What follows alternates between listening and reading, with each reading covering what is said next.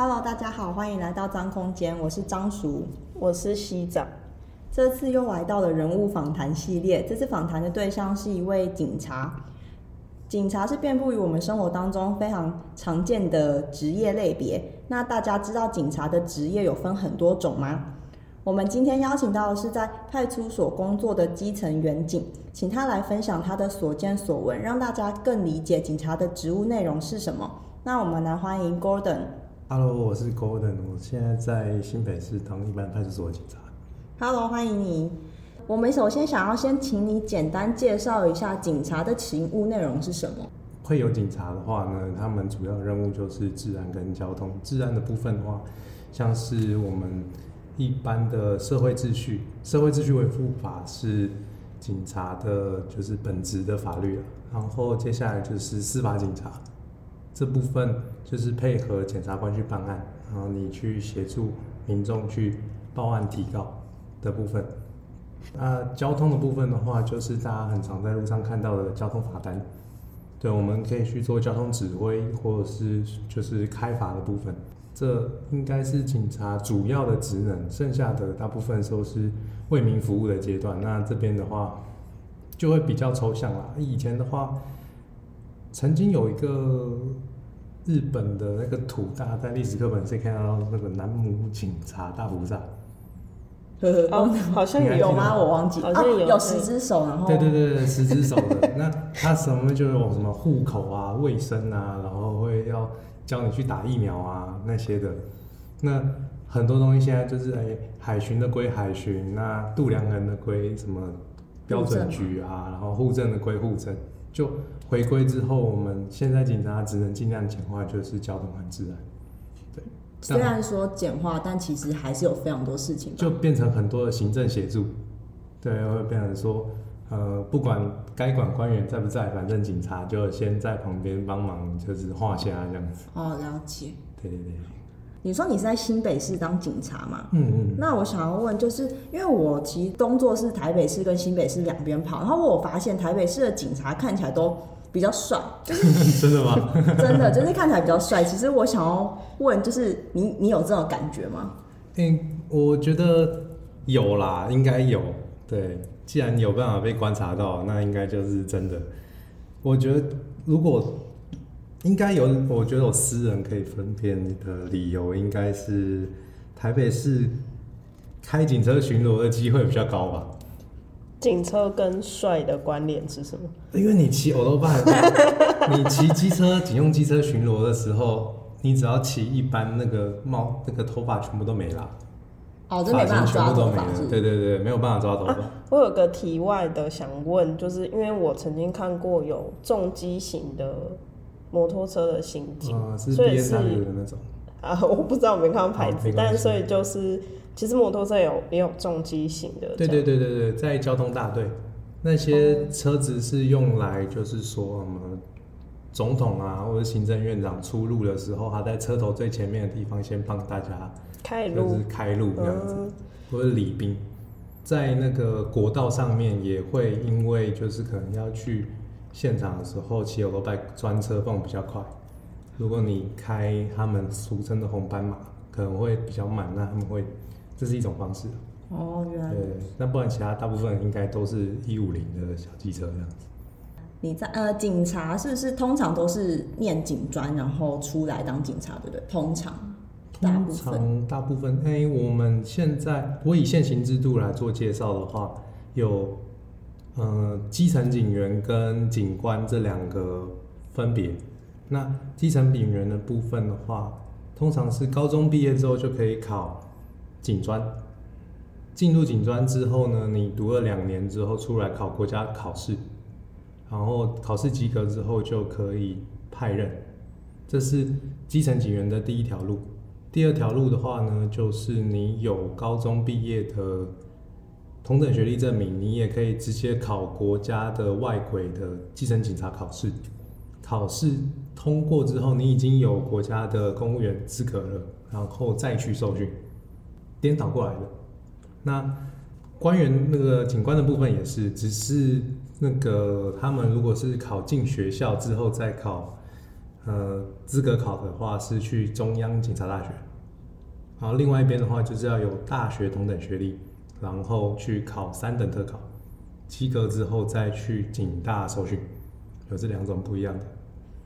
有听过很多可能很年轻的小孩，然后他们想要，呃，未来想要从事的工作是警察，就是他们对警察其实抱持一种，呃，充满正义的，然后拥有使命感的感觉。所以我想要请问一下，你对于警察工作啊，你在工作上有什么你自己的坚持吗？然后或者是你有什么样的憧憬？进念警专之前有什么样的憧憬，以及实际工作之后有没有什么落差？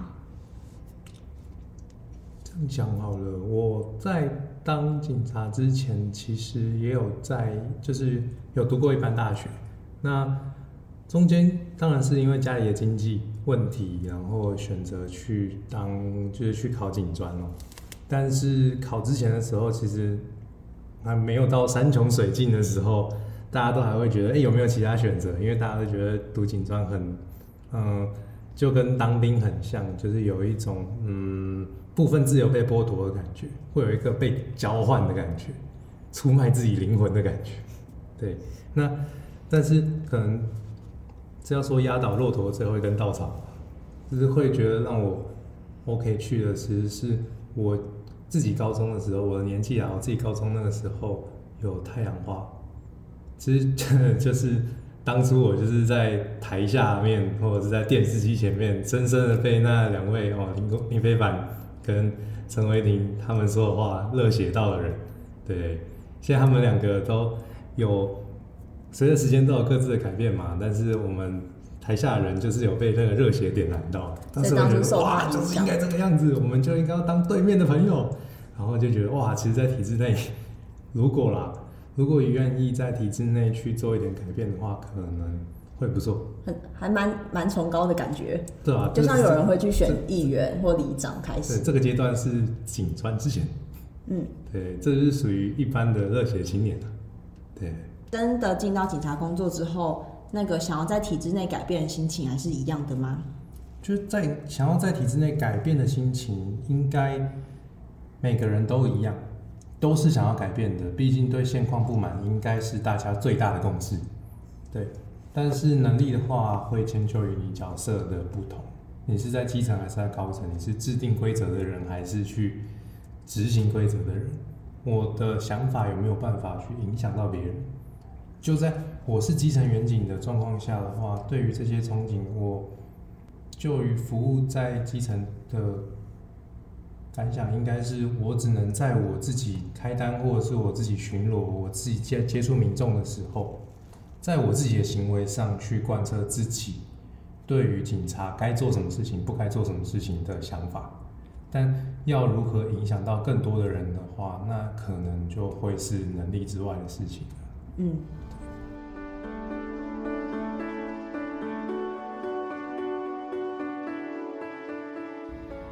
呃，我之前其实听蛮多人都说，他们在路上是违规被警察开单的时候，其实。是可以沟通，能不能就是请警察通融，或是不要开他单？那我想知道通融的前提到底是什么？通融的前提，这有分为法律内的通融跟真正的通融。什么意思？听得懂吗？我听不懂。哦，法律内的通融呢，就是有法律明确的去规定说，我们在什么样的时间、什么样的地点、哦、什么样的样态，是可以劝导的。哦哦哦，了解。对，那。真正的通融指的就是，呃，可能譬如说他真的有急事啊，他很可能，他可能真的有急事，或者譬如说他呃妈妈肚子痛，然后他就开快车，然后刚好被拦下来。人之常情，我觉得他都是讲法理情，法理情，就是一定会有，就是虽然不合法，但是于情于理都可以去做，就是宽恕的地方。但是，嗯。呃我们的法律在规定这些法理情的事情的时候，比较怎么讲？比较繁琐啦。今天中华民国的法律，你在交通上面的认定啊，除了主观的，就是说，诶，他有没有不礼让行人？哦，礼让行人这种比较抽象的话，我们现在可能都会有一些法规，或者是说一些行政法官去说，哦，那我们可能要在行人前后三个整木纹的距离之内都不可以直接让就是汽车插过去，这叫做没有礼让行人。如果你离这个行人在走道，在那个人行道，在三个整木纹以内，你就直接骑车骑过去的这个影片录下来的话，会被法官认定为未一样行人。嗯，那这部分就会让我们的抽象的认定变得更具体。啊、哦，我懂你的意思是，就是法，应该说法条还是要列那些规则，嗯，可是到底实际情况要去怎么处理的时候，还是在人为，嗯，是这个意思吗？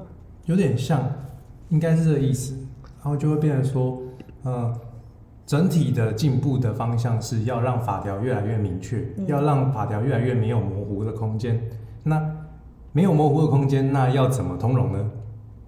那我这边就想问下一个比较敏感的话题，嗯、就是也跟这个法规、还有权责，还有到底警察他可以认定你有犯罪或是需要开单的权利的边界在哪里的问题，就是因为之前有发生是中坜呃非洲鼓吗的女老师路上被警察盘查，警察在处理勤务的时候有一点过当。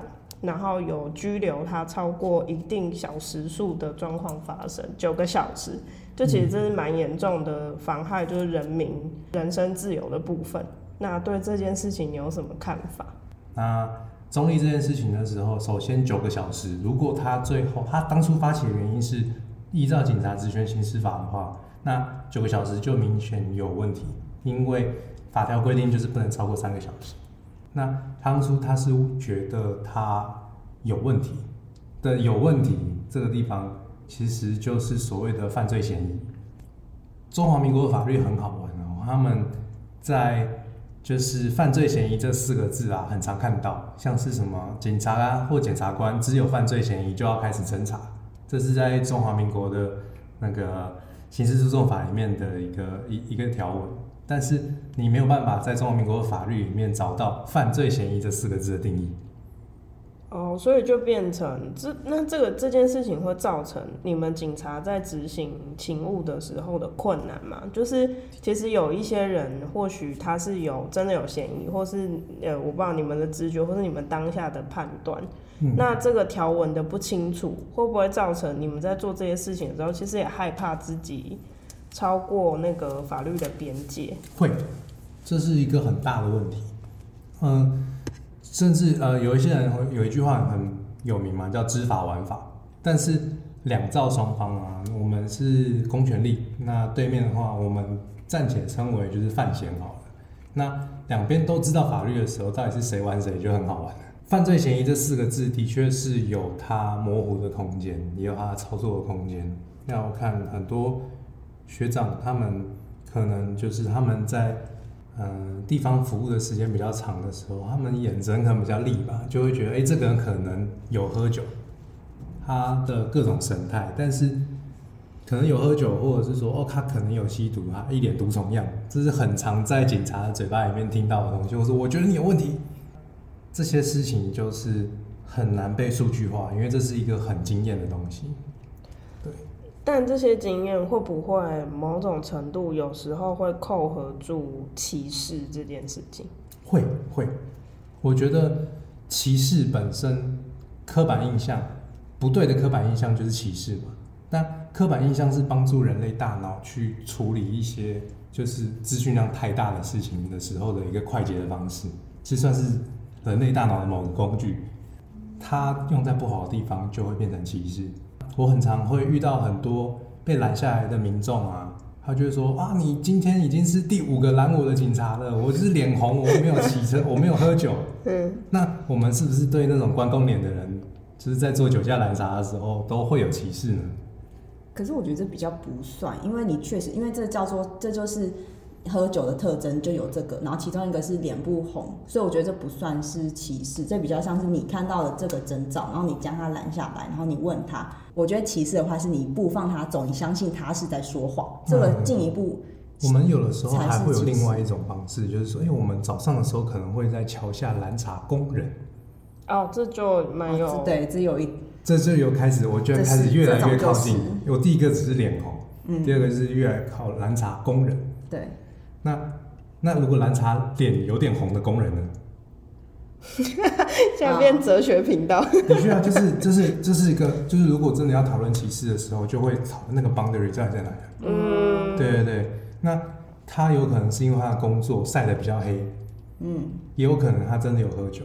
那也有可能就他的生活形态，我们可能就我们的经验所知，他们可能很常真的在工地喝酒。嗯，对。那你今天为了要提高你的效率，你一样巡逻就是两个小时。如果你真的想要去开酒驾的罚单的时候呢，你会选择就是说完全用盲猜的。我今天来的时候，我就是第三台、第六台、第九台去这样子去猜，还是我们去依照我们的经验去做某种程度上的刻板印象，去加快这些效率？如果就是哪一种会比较符合社会的期待呢？对。这是一个很值得思考的问题啊。好，那刚刚有提到说，就是会有法律边界，然后你们警察其实不太晓得如何执行勤务的时候是比较合理的。那如果你们，我我这边也想问，因为这会有警察其实并没有真的受，警察跟人民其实都有没有真的受到法律保护的状态。那你们平常警察在执行勤务的时候是怎么保护自己的？保护自身的方式，其实，嗯，要先问问自己，知不知道自己有没有违法。这是身为执法人员的法感，就是你要先有一定的学识涵养，知道你自己在做什么事情。你觉得，如果你觉得自己合法的话，那就应该要尽可能的留更多的证据。那可能密录器是一个很好的方式，可以留下声音影像的证据。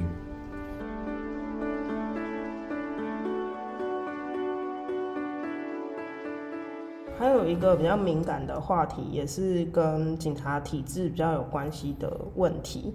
呃，就是之前有出现一个长发的男警，哦、然后他在警局，据他的说法是，哦、好，他就是据他的说法，他在他的呃所任职的派出所是有受到排挤，然后只是因为他长发跟气质比较阴柔，所以我想要请你就就是警察这个圈子到底有没有阳性崇拜，或者这件事情。它是不是具体可能发生的？就是就是讲一下你的想法，这样。好，那我我觉得先要先把这个远景的故事先跟大家讲得比较清楚一点。那回归，这是他最后被辞退的原因，是因为嗯、有还有其他大大小小的，就是呃申诫，就是行政上的处分，这的确有可能会牵涉到他本身有没有被职场霸凌，或者是。呃，被歧视嘛，就是可能被针对，但是其实至少在现行的法规里面，他的头发长度的确是不符合规范的。如果我们要在法律里面去寻求法内的申诉的话，他失败了。对。那如果我们要在，就是说，因为我们其实觉得，哎，女警可以，为什么男警不行？这就是法律以外的事情，而是。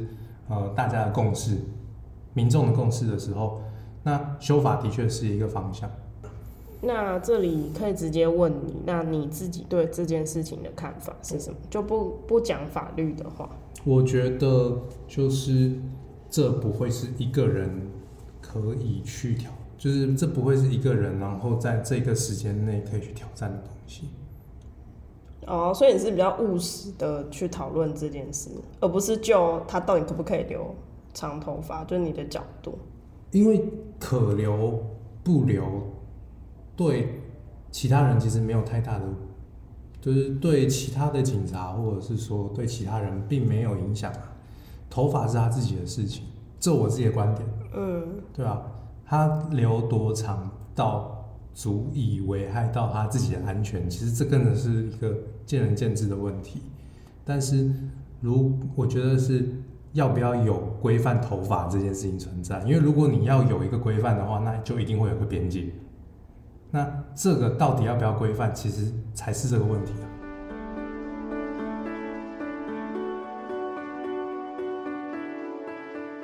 好，那节目尾声最后还是要不免说，对，问一下你对于警察工作的未来愿景是什么呢？我觉得应该就是平平安安的安全下庄吧。嗯，对，有一句经典名言啊，就是派出所永远不缺你一个，哦，但是你家缺你一个。嗯，对，所以在做好自己的专业之外，还是要保障自己的安全。对，这是很重要的事情。好，okay，很俗套啊。我觉得不会啊，我觉得每个工作都是这样，很实际，对，非常实际。对对对。好，那今天就谢谢 Gordon，然后我们谢谢。对，那我们当初做人物访谈，都是希望能够给更多人发声的机会，以及同时也期望能够促进人际之间更多的对话。所以听完今天的分享，相信一定还有一些问题想要问，所以欢迎就是在底下留言给我们，然后我们会。在呃为你们解答，嗯，OK，那就谢谢大家喽，谢谢，拜拜，拜拜，拜拜。